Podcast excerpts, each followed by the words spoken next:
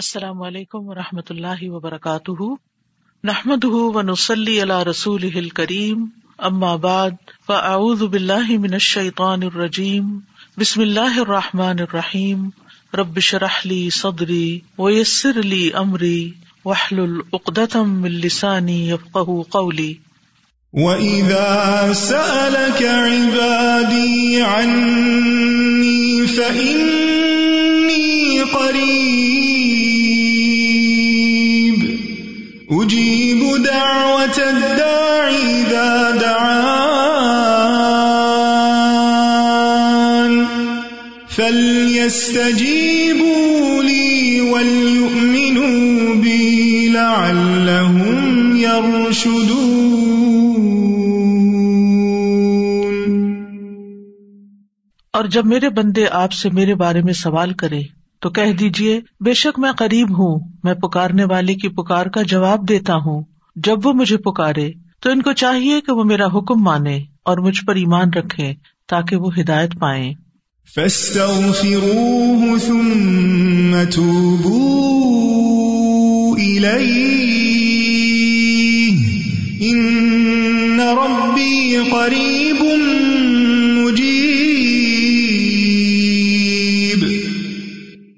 تو اس سے بخشش مانگو، پھر اس کی طرف پلٹ آؤ،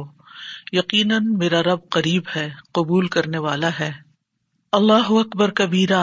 والحمد للہ کثیرہ وسبحان اللہ بکرتم واصیلا۔ اللہ سب سے بڑا ہے، بہت بڑا، اور سب تعریفیں اللہ ہی کے لیے ہیں، بہت زیادہ، اور میں صبح و شام اللہ کی پاکی بیان کرتا ہوں۔ اللہم صلی علی محمد وعلی آل محمد کما صلیت علی ابراہیم وعلی آل ابراہیم انک حمید مجید۔ اللہم بارک علی محمد وعلی آل محمد کما بارکت علی ابراہیم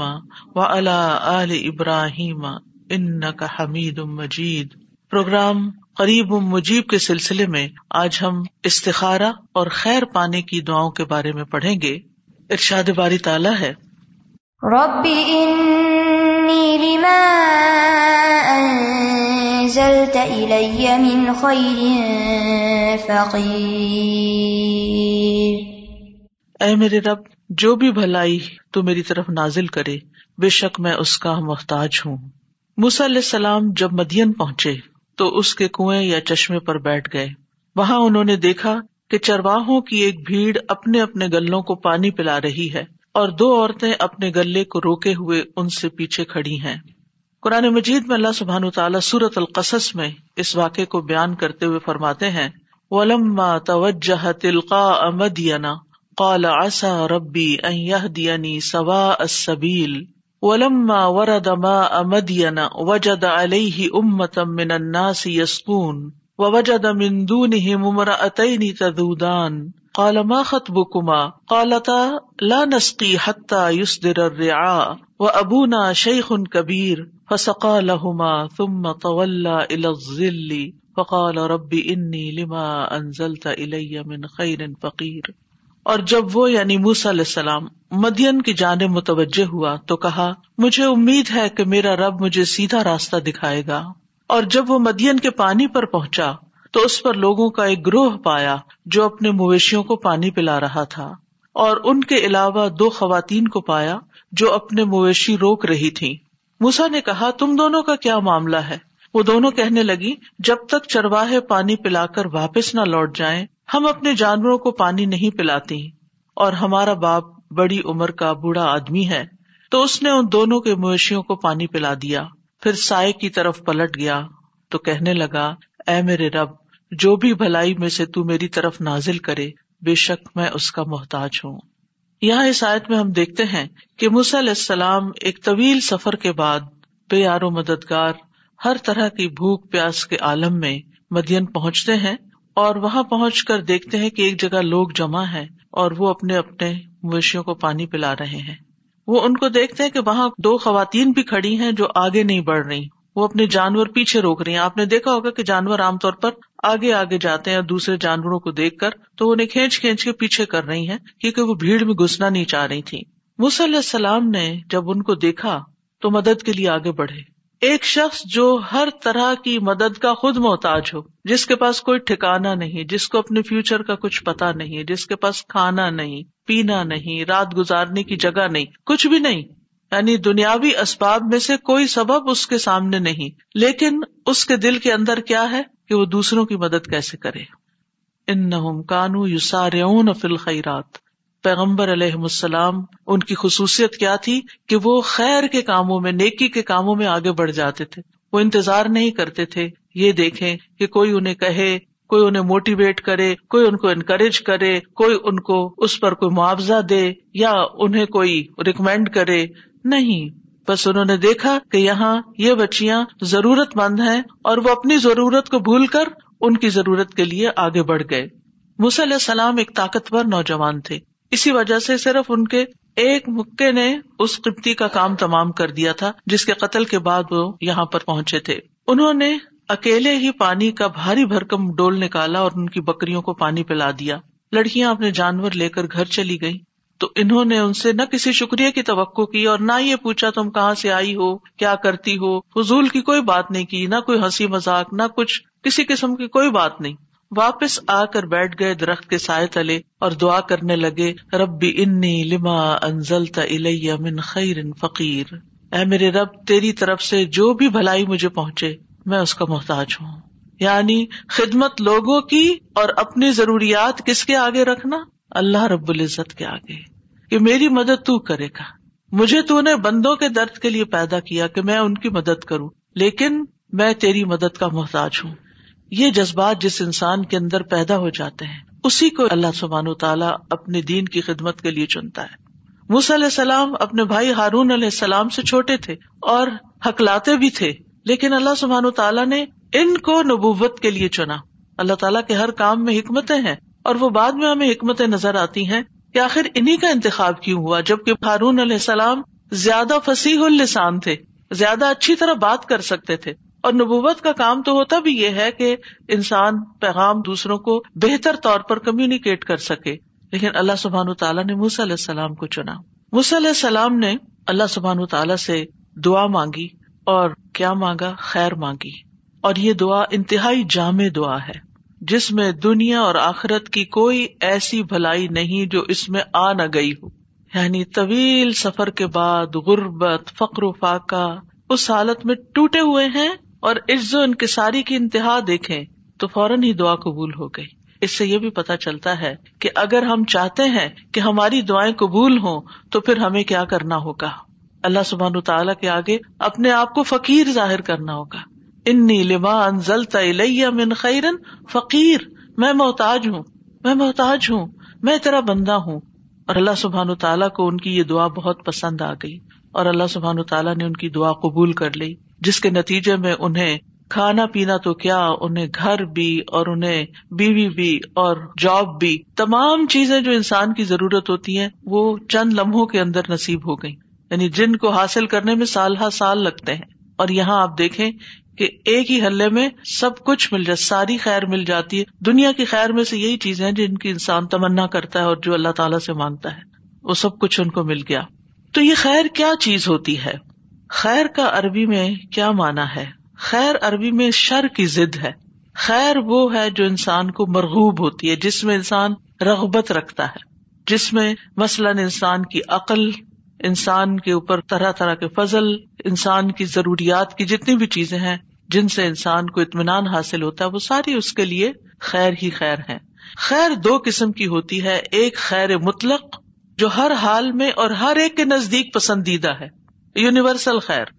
اور اس میں سے خاص طور پر جنت کا ملنا خیر ہے اور جہنم میں جانا شر ہے۔ تو جنت کا مل جانا، کوئی انسان ایسا نہیں جس کو جنت کی خبر ہو اور وہ جنت میں نہ جانا چاہے، اور جس کو جہنم کا پتہ چل جائے کہ وہ کیسی بلا ہے اور وہ جہنم سے بچنا نہ چاہے۔ تو جنت میں جانا اور جہنم سے بچ جانا بھی خیر ہے، آگ سے بچنا بھی خیر ہے۔ دوسری قسم کی خیر اور شر مقید ہے، یعنی وہ چیز جو ایک کے حق میں خیر ہے اور دوسرے کے لیے وہی چیز شر ہے۔ مثلاً دولت بعض اوقات یہ ایک شخص کے حق میں خیر و بلائی کا باعث بنتی ہے، وہ اسے خیر کے کاموں میں خرچ کرتا رہتا ہے اور اس سے اس کے درجات بلند ہوتے رہتے ہیں اور اس کی مشکلات آسان ہوتی رہتی ہیں، اور دوسرے کے حق میں وہی خیر جو دولت کی شکل میں، کہ قرآن مجید میں دولت کو بھی وَإِنَّهُ لِحُبِّ الْخَيْرِ لَشَدِيدٌ، انسان خیر یعنی مال کی محبت میں بڑا شدید ہے، تو یہی مال کسی دوسرے انسان کے حق میں بڑا ہی شر کا باعث ہے، کیونکہ وہ اسے شر کے راستوں میں خرچ کرے گا اور اس سے اس کے اللہ سبحانہ وتعالیٰ کے نزدیک درجات اور نیچے گر جائیں گے، حتیٰ کہ سزا کا مستحق ہو جائے گا۔ انسان اپنی فطرت کے لحاظ سے خیر کو پسند کرتا ہے، وَإِنَّهُ لِحُبِّ الْخَيْرِ لَشَدِيدٌ، اور صرف پسند نہیں کرتا بلکہ حب شدید کا شکار ہوتا ہے، یعنی بہت زیادہ پسند کرتا ہے۔ سورۃ فصلت میں آتا ہے لَا يَسْأَمُ الْإِنسَانُ مِن دُعَاءِ الْخَيْرِ وَإِن مَسَّهُ الشَّرُّ فَيَئُوسٌ قَنُوطٌ، انسان خیر کی دعا مانگنے سے تھکتا نہیں، اور اگر اسے کوئی تکلیف پہنچ جائے تو نہایت مایوس اور بہت نا امید ہو جاتا ہے، ڈپریسڈ ہو جاتا ہے۔ لیکن یہ یاد رکھیے کہ دینے والا خیر کا تو صرف اللہ ہی ہے، کیونکہ سارے خزانوں کا مالک وہی ہے۔ قل اللہم مالک الملک تؤتی الملک من تشاء وتنزع الملک ممن تشاء وتعز من تشاء وتذل من تشاء بیدک الخیر انک علی کل شیء قدیر۔ کہہ دیجئے اے اللہ بادشاہی کے مالک، تو جسے چاہتا ہے بادشاہی عطا کرتا ہے، اور جس سے چاہتا ہے چھین لیتا ہے، اور جسے چاہتا ہے عزت دیتا ہے، اور جسے چاہتا ہے ذلیل کرتا ہے، تیرے ہی ہاتھ میں ہر طرح کی خیر ہے، بے شک تو ہر چیز پر پوری طرح قادر ہے۔ بیدک الخیر، تو خیر کا مالک صرف اور صرف اللہ ہے، اس لیے خیر کا سوال اللہ سے ہی کرنا چاہیے، ہر طرح کی خیر اللہ ہی سے مانگنی چاہیے، سارے کا سارا فضل بھی اللہ کے ہاتھ میں ہے۔ قل ان الفضل بید اللہ یؤتیہ من یشاء واللہ واسع علیم، کہہ دیجئے بے شک فضل اللہ ہی کے ہاتھ میں ہے، وہ جسے چاہتا ہے عطا کرتا ہے، اور اللہ وسعت والا خوب علم والا ہے، یعنی اس کو پتا ہے کہ کس کو کیا چیز دینی چاہیے۔ اس کے پاس تو فضل کی کوئی انتہائی نہیں، خیر کی انتہائی نہیں، لیکن فیصلہ وہ کرتا ہے کہ کس کو کیا دینا ہے، کتنا دینا ہے، کب دینا ہے، اور کس سے کیا روک لینا ہے۔ تو اصل خیر دنیا میں نہیں ہے، اصل خیر آخرت میں ہے، اور وہ جنت کی شکل میں ہے۔ دنیا میں تو صرف جھلکیاں ہیں، چند تھوڑے بہت آرام کی چیزیں، انسان کی پسندیدہ چیزیں۔ ابن عباس کہتے ہیں رسول اللہ صلی اللہ علیہ وسلم نے عرفات میں خطبہ دیا، پھر جب آپ نے کہا لبیک اللہم لبیک، تو اس کے بعد فرمایا انما الخیر خیر الاخرہ، بے شک خیر تو صرف آخرت کی خیر ہے، یعنی اصل خیر تو آخرت کی خیر ہے، اور وہ ہے جنت کا ملنا اور جہنم سے بچ جانا، کیونکہ فمن زحزح عن النار وادخل الجنۃ فقد فاز، جو آگ سے بچا لیا گیا اور جنت میں داخل کر دیا گیا، یقیناً وہ کامیاب ہو گیا۔ تو اس خیر کو حاصل کرنے کے لیے کچھ اسباب ہیں، ان کا اختیار کرنا بھی ضروری ہے، یعنی اللہ سبحانہ تعالیٰ کے ہاں جو خیر ہے اس کو پانے کے لیے کچھ کام کرنے ہوں گے، اس کی کچھ شرائط ہیں۔ ان میں سب سے پہلے ایمان اور تقوی، ایمان اور تقوی اختیار کرنا۔ اللہ تعالیٰ کا فرمان ہے، وعدہ ہے، وَلَوْ أَنَّ أَهْلَ الْقُرَىٰ آمَنُوا وَاتَّقَوْا لَفَتَحْنَا عَلَيْهِمْ بَرَكَاتٍ مِّنَ السَّمَاءِ وَالْأَرْضِ وَلَٰكِن كَذَّبُوا فَأَخَذْنَاهُمْ بِمَا كَانُوا يَكْسِبُونَ۔ اور اگر واقعی بستیوں والے ایمان لے آتے اور بچ کر چلتے، تقوی اختیار کرتے، تو ہم ضرور ان پر آسمان اور زمین سے بہت سی برکتوں کے دروازے کھول دیتے، ہم ان پہ برکتیں عام کر دیتے، لیکن انہوں نے ہی جھٹلا دیا،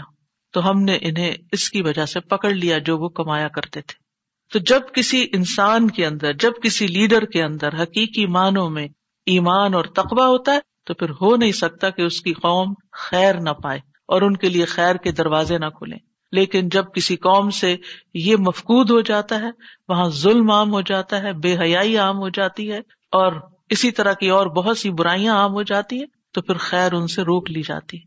خیر تقوی کے ساتھ ہے، خیر عدل و انصاف کے ساتھ ہے۔ امام ابن تیمیہ نے کہا تھا کہ عدل و انصاف کے ساتھ ایک نان مسلم حکومت جو ہے وہ بھی کامیاب ہو سکتی ہے، اور ظلم کے ساتھ مسلمانوں کی حکومت بھی قائم نہیں رہتی۔ دوسری چیز ہے فرائض کی ادائیگی کرنا۔ جب انسان اپنے فرائض پورے کرتا ہے جو عبادات کی شکل میں ہے، یا جس عہدے پر وہ ہے اس کے جو فرائض اور تقاضے ہیں ان کو پورا کرتا ہے، تو اس کے نتیجے میں بھی اس کے لیے اللہ تعالی کی طرف سے بھلائی آتی ہے۔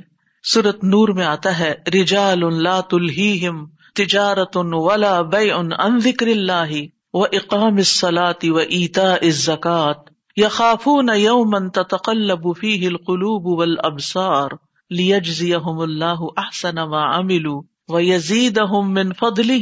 واللہ یرزق من یشاء بغیر حساب۔ وہ مرد جنہیں اللہ کے ذکر سے اور نماز قائم کرنے اور زکوٰۃ دینے سے نہ کوئی تجارت غافل کرتی ہے اور نہ کوئی خرید و فروخت، وہ اس دن سے ڈرتے ہیں جس میں دل اور آنکھیں الٹ جائیں گی، تاکہ اللہ انہیں اس کا بہترین بدلہ دے جو انہوں نے کیا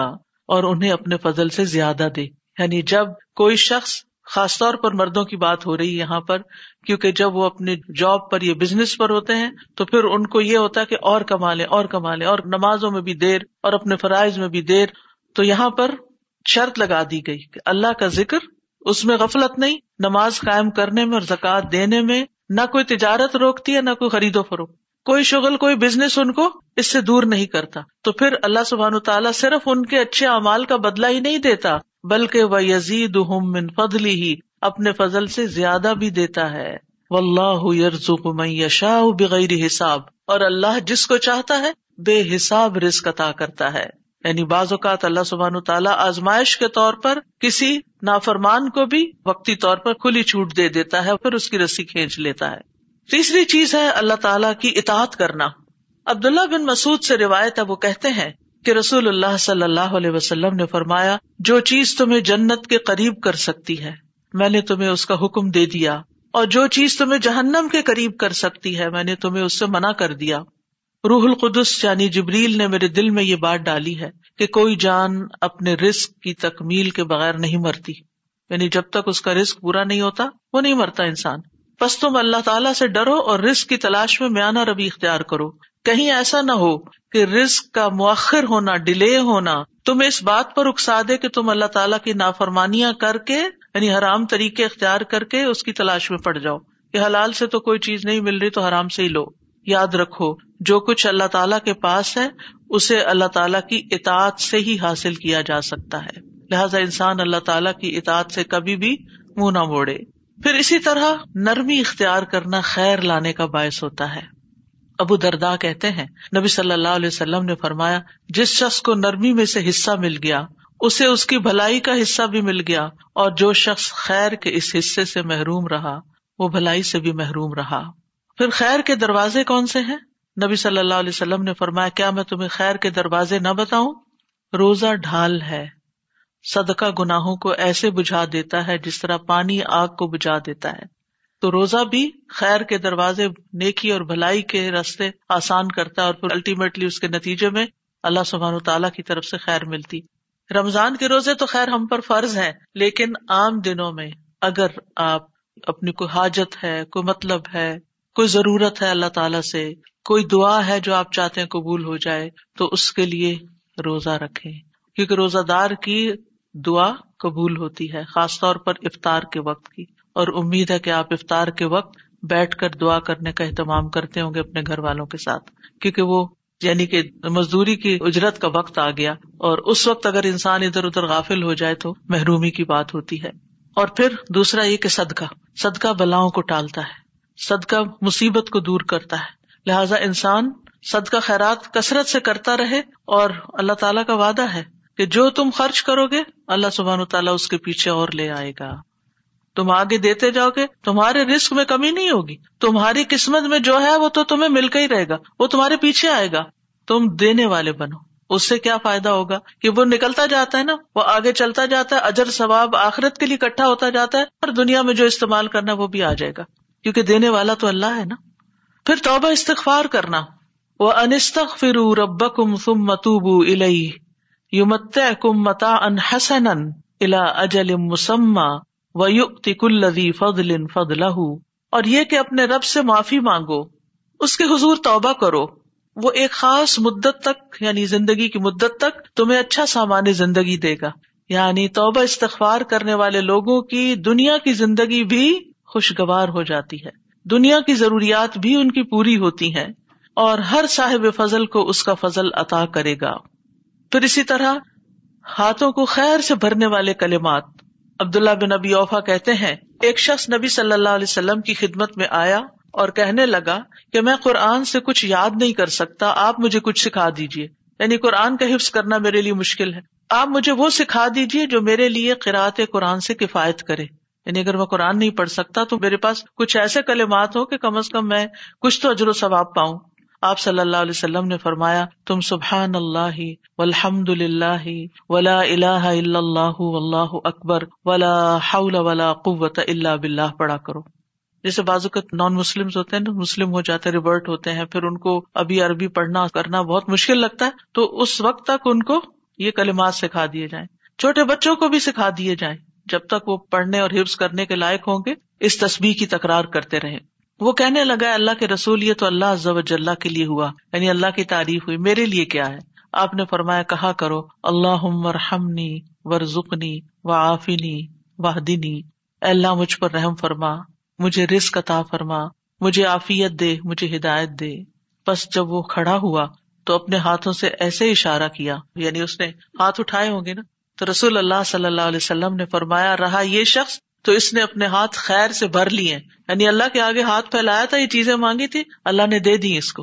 تو پہلے بھی بات ہو چکی ہے کہ اللہ تعالیٰ کی حمد و ثنا کے بعد جو دعا کی جائے وہ دعا قبول ہوتی ہے، لہٰذا یہ ذکر کر کے پھر انسان یہ دعا بھی اپنی پڑھ لے۔ رات کے وقت جب انسان کی آنکھ کھلتی ہے تو اس وقت بھی یہ لا الہ الا اللہ وحدہ لا شریک لہ آخر تک پڑھ کے پھر اللہم اغفر لی یا کوئی بھی دعا کرتا ہے تو دعا قبول ہوتی ہے۔ تو اس سے پتہ یہ چلتا ہے کہ جب بھی آپ دعا کرنے لگیں تو پہلے اللہ تعالیٰ کی تسبیح یا درود شریف ان چیزوں کا اہتمام کر لیں تو قبولیت کے چانسز بڑھ جاتے ہیں۔ جہاں کچھ کام خیر میں اضافے کا باعث بنتے ہیں، وہاں کچھ چیزیں خیر سے محروم کرنے کا بھی باعث بنتی ہیں، جن میں اول درجے میں گناہ اور نافرمانی کے کام۔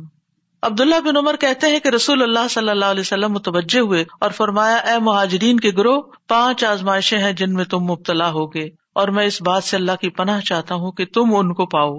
نمبر ایک، جب کسی قوم میں بدکاری عام ہو جاتی ہے اور وہ اعلانیہ اس کا ارتکاب کرتے ہیں تو ان میں طاعون اور مختلف بیماریاں جو ان کے اسلاف میں نہیں تھی پھیل جاتی ہیں، یعنی زنا کے نتیجے میں جس قوم میں یہ برائی عام ہو جاتی ہے تو پھر ان میں نئی نئی بیماریاں پھوٹ پڑتی ہیں۔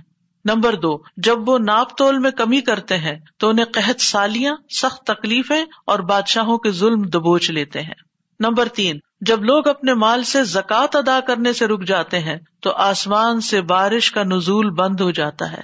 اگر چوپائے نہ ہوتے تو ان پر بارش نازل نہ ہوتی۔ نمبر چار، جب لوگ اللہ اور اس کے رسول کا عہد و پیمان توڑ دیتے ہیں تو اللہ ان پر دوسری قوموں میں سے دشمن مسلط کر دیتا ہے، یعنی جب قوم اجتماعی طور پر اللہ سے کوئی وعدہ کرتی ہے، جیسے پاکستان بناتے ہوئے لوگوں نے کہا تھا کہ پاکستان کا مطلب کیا، لا الہ الا اللہ، وہ تو رہ گیا پیچھے، اور کبھی نئے پاکستان کا نعرہ لگا اور کبھی کسی اور پاکستان کا، تو جو اصل مقصد تھا وہ کہاں گیا، توحید کی بجائے شرک کام ہونے لگا۔ تو یہ قوم جب اپنا وعدہ توڑ دیتی ہے تو پھر اللہ تعالیٰ اور قوموں کو ان پہ مسلط کر دے، وہ پھر اپنے فیصلے خود نہیں کرتی، دوسری قومیں ان کے فیصلے کرتی ہیں۔ نمبر پانچ، جب مسلمانوں کے حکمران اللہ کی کتاب کے مطابق فیصلہ نہیں کرتے اور اس کے نازل کردہ قوانین کو ترجیح نہیں دیتے تو اللہ تعالیٰ ان کو آپس میں لڑا دیتا ہے، یعنی جس قوم کے اندر اللہ کی کتاب کے مطابق فیصلہ نہیں ہوتا اور اللہ کے قانون کے مطابق فیصلہ نہیں ہوتا، یعنی مسلمان حکمران اس کو ترجیح نہیں دیتے اور چیزوں کو ترجیح دیتے ہیں، تو پھر ان کی آپس کی لڑائیاں شروع ہو جاتی ہیں، یعنی آپس میں ہی پھوٹ پڑ جاتی ہے۔ تو اس لیے ان برائیوں اور ان گناہوں سے بھی بچنا چاہیے جن کے اثرات دنیا میں بھی انسان پر آتے ہیں اور انسان سفر کرتے ہیں۔ حسن بصری کہتے ہیں، اللہ کی قسم، بادل میں تمہارے لیے رزق ہے لیکن تم اپنی غلطیوں اور اعمال کی وجہ سے اس سے محروم کر دیے جاتے ہو۔ وَفِي السَّمَاءِ رِزْقُكُمْ وَمَا تُوعَدُونَ، آسمان میں، آسمان سے مرادیاں بادل ہیں اور اس سے اوپر بھی ظاہر اللہ کے فیصلے ہیں، تو یہ رزق ہے تمہارے لیے لیکن تم تک کیوں نہیں پہنچتا، کیونکہ تمہارے گناہوں نے آگے آڑ بنا لی۔ تو اس لیے استغفار جب انسان کرتا ہے، گناہوں سے توبہ کرتا ہے، تو اللہ سبحانہ وتعالیٰ وہ رکاوٹیں دور کر دیتا ہے اور رزق کی بارش ہونے لگتی ہے۔ پھر اسی طرح آپس کا لڑائی جھگڑا، چاہے ہسبینڈ وائف میں ہو، چاہے بچوں میں ہو، چاہے خاندان کے اندر ہو، چاہے کسی قوم کے اندر ہو، تو یہ جو باہمی لڑائیاں ہیں یہ بھی انسان کو خیر سے محروم کر دیتی ہیں۔ نبی صلی اللہ علیہ وسلم لیلۃ القدر کی خبر دینے کے لیے تشریف لائے کہ دو مسلمان آپس میں جھگڑنے لگے، آپ نے فرمایا میں تمہیں لیلۃ القدر بتانے کے لیے باہر آیا تھا لیکن فلاں فلاں جھگڑ پڑے تو اس کی معرفت کو اٹھا لیا گیا، امید ہے کہ تمہارے لیے یہی بہتر ہوگا، لہٰذا اب تم اسے نویں، ساتویں اور پانچویں رات میں تلاش کرو، یعنی آخری عشرے میں۔ پھر اسی طرح سختی۔ جریر رضی اللہ عنہ کہتے ہیں کہ نبی صلی اللہ علیہ وسلم نے فرمایا جس شخص کو نرم خوئی سے محروم کر دیا گیا وہ بھلائی سے محروم کر دیا جاتا ہے۔ سب سے پہلے زبان کی نرمی ہوتی ہے۔ آپ دیکھیں کہ بعض اوقات ہسبینڈ وائف کی لڑائی میں ایک خاموش ہے، ایک آہستہ بات کر رہا ہے، ایک تحمل سے بات کر رہا ہے، اور دوسرا انتہائی بدتمیزی اور بد اخلاقی سے بات کر رہا ہے اور کرتا ہی چلا جا رہا ہے، انتہائی ڈس ریسپیکٹفل۔ اب آپ خود سوچئے کس کو شر پہنچے گا؟ یعنی میں نہ میل کی بات کرتی ہوں نہ فیمیل کی۔ جو بھی بدتمیزی اور بد اخلاقی پہ اترے گا، جو بھی دوسرے کی ریسپیکٹ نہیں کرے گا، جو بھی بد زبانی کرے گا، نقصان اسی کا ہوگا۔ سب سے پہلے تو یہ کہ ان پیار کے رشتوں میں آپ دیکھیں ہسبینڈ وائف کا رشتہ ایک پیار کا رشتہ ہوتا ہے۔ جب آپ اپنے پیارے رشتے میں بدتمیزی کرنے لگتے ہیں تو کیا آپ پیار حاصل کر سکتے ہیں؟ کیا آپ خیر پا سکتے ہیں؟ دو دوستوں اگر ایک دوست دوسرے پہ چڑھائی کرتا، ہر بات پہ لڑائی، تو وہ کب تک آپ کو برداشت کرے گا؟ وہ آپ کو چھوڑ دے گا۔ پھر اسی طرح بچوں کے بیچ میں بھی، آپس میں ہو یا نیبرز میں ہو یا کسی ملک کے افراد میں یا پارٹیوں میں یا جماعتوں میں یا کسی میں بھی، تو نتیجہ کیا ہوتا ہے؟ جو اصل کرنے کے کام ہوتے ہیں وہ پیچھے رہ جاتے ہیں، مقاصد بھول جاتے ہیں۔ یعنی مثلاً آپ نے کوئی جوائنٹ وینچر شروع کیا، دینی اداروں میں، مسجدوں میں، اسلامک سینٹرز میں آپ نے کوئی مل جل کے ایز اے ٹیم ایک پروجیکٹ شروع کیا، اور پھر آپس میں آپ لڑ پڑے، پروجیکٹ کیسے پورا ہوگا؟ خیر کہاں سے آئے گی؟ سوال ہی پیدا نہیں ہوتا۔ میاں بیوی نے مل کے کوئی کام شروع کیا، کوئی گھر بنانا شروع کیا، کوئی اور کام شروع کیا، آپس میں لڑائی ختم نہیں ہوتی تو کیا ہوگا؟ دونوں آدھا آدھا کر کے الگ الگ ہو جائیں گے۔ تو سب سے پہلے ہمیں جس چیز کو، اور خصوصاً نبی صلی اللہ علیہ وسلم نے عورتوں کو جس بات کی تلقین کی تھی وہ کیا تھی؟ آپ نے فرمایا میں نے عورتوں کی اکثریت کو جہنم میں دیکھا ہے۔ تو کہا گیا کہ کیا وہ ہماری مائیں بہنیں نہیں ہیں؟ فرمایا کہ وہ شوہر کی ناشکری ہوتی ہیں، یعنی جو کچھ وہ ان کو دیتا ہے اس پر وہ شکر گزار نہیں ہوتی، کبھی خوش راضی نہیں ہوتی، اور دوسری بات زبان کا غلط استعمال کرتی ہیں، زبان کا غلط استعمال۔ اور اگر دیکھا جائے تو اوور آل ہم خواتین ایک تو بولتی زیادہ ہیں، اور جو بولتا زیادہ ہے وہ غلطی بھی زیادہ کرتا ہے، اور پھر اس بولنے میں ہم بعض اوقات ہاتھ کراس کر جاتے ہیں، چاہے بچوں کے ساتھ ہم بول رہے ہوں، چاہے ہسبینڈ کے ساتھ، چاہے کسی اور کے ساتھ۔ تو یہ ہمارا ٹیسٹ ہے، یعنی ہم خواتین کا ایک امتحان ہے کہ ہم اپنی زبان کو کنٹرول میں رکھیں۔ اور میں نے دیکھا ہے کہ جو خواتین سمجھدار ہوتی ہیں اور حکمت ہوتی ہیں وہ مشکل سے مشکل وقت میں، کل ہی مجھے کوئی بتا رہا تھا کہ ان کی والدہ بہت پڑھی لکھی تو نہیں تھی لیکن شدید غصے والی بھی تھی، جو ہی ان کو غصہ آتا تو ان کی آنکھیں بھی بعض اوقات لال ہو جاتی تھی، لیکن وہ ایک لفظ زبان سے نہیں نکالتی تھی، وہ الگ ہو جاتی اور جا کے نماز شروع کر دیتی۔ وَاسْتَعِینُوا بِالصَّبْرِ وَالصَّلَاةِ، اللہ سے مدد مانگنا مشکل ترین حالات میں، کیونکہ آپ جتنا بولتے جاتے ہیں نا اتنا اپنی عزت کو لوز کرتے جاتے ہیں، اپنے مقام سے یوں سمجھے کہ نیچے کو گرنا شروع ہو گئے، انسانوں کی نگاہ میں بھی اور اللہ کی نگاہ میں بھی۔ تو حاصل کچھ بھی نہ ہو، ہر خیر سے آپ محروم ہو گئے، جو خیر آپ کو ملنی تھی وہ آپ سے چھنتی چلی گئی۔ تو اس لیے نبی صلی اللہ علیہ وسلم نے فرمایا مَن يُحْرَمِ الرِّفْقَ يُحْرَمِ الْخَيْرَ، جو نرم خوئی سے، نرم کلام سے، نرم رویے سے، نرم معاملے سے محروم ہوا، ہر خیر سے محروم ہو گیا۔ پھر کیا پایا؟ اور پھر ناشکرہ پن نعمتوں کو ختم کر دیتا ہے، قدر نہ کرنا دوسروں کی۔ اللہ تعالیٰ سورۃ النحل میں فرماتے ہیں اور اللہ نے ایک بستی کی مثال بیان کی جو امن والی، اطمینان والی تھی، یعنی اس کے اندر بڑی خیر تھی، پرسکون تھے وہ لوگ، اس کے پاس اس کا رزق کھلا ہر جگہ سے آ رہا تھا، ہر طرف سے رزق کی بھرمار تھی۔ تو اس بستی والوں نے اللہ کی نعمتوں کی ناشکری کی تو اللہ نے اسے بھوک اور خوف کا لباس پہنا دیا، اس کے بدلے جو وہ کیا کرتے تھے، یعنی ناشکری کے بدلے۔ یعنی کہاں یہ کہ ہر طرف سے رزق آتا تھا۔ قوم سبا کی مثال آپ کے سامنے، ان کے پاس ہر طرح کی نعمتیں تھی لیکن ناشکری کی تو سب کچھ چھن گیا، کھنڈر ہو گئے، گھر بار اور ان کے لوگ دنیا بھر میں تتر بتر ہو گئے۔ اور اب محاورے کے طور پہ بولتے تھے ایسے تتر بتر ہوئے جیسے قوم سبا ہوئی تھی، یعنی کسی خاندان کے اندر کوئی اختلاف فساد ہوتا تو اس کی وجہ سے وہ یہ مثال دیا کرتے تھے، ضرب المثل بن گئے۔ تو اس لیے ان چیزوں سے بچنے کی بھی ضرورت ہے جو انسان کو خیر اور بھلائی سے محروم کر دیتی ہیں۔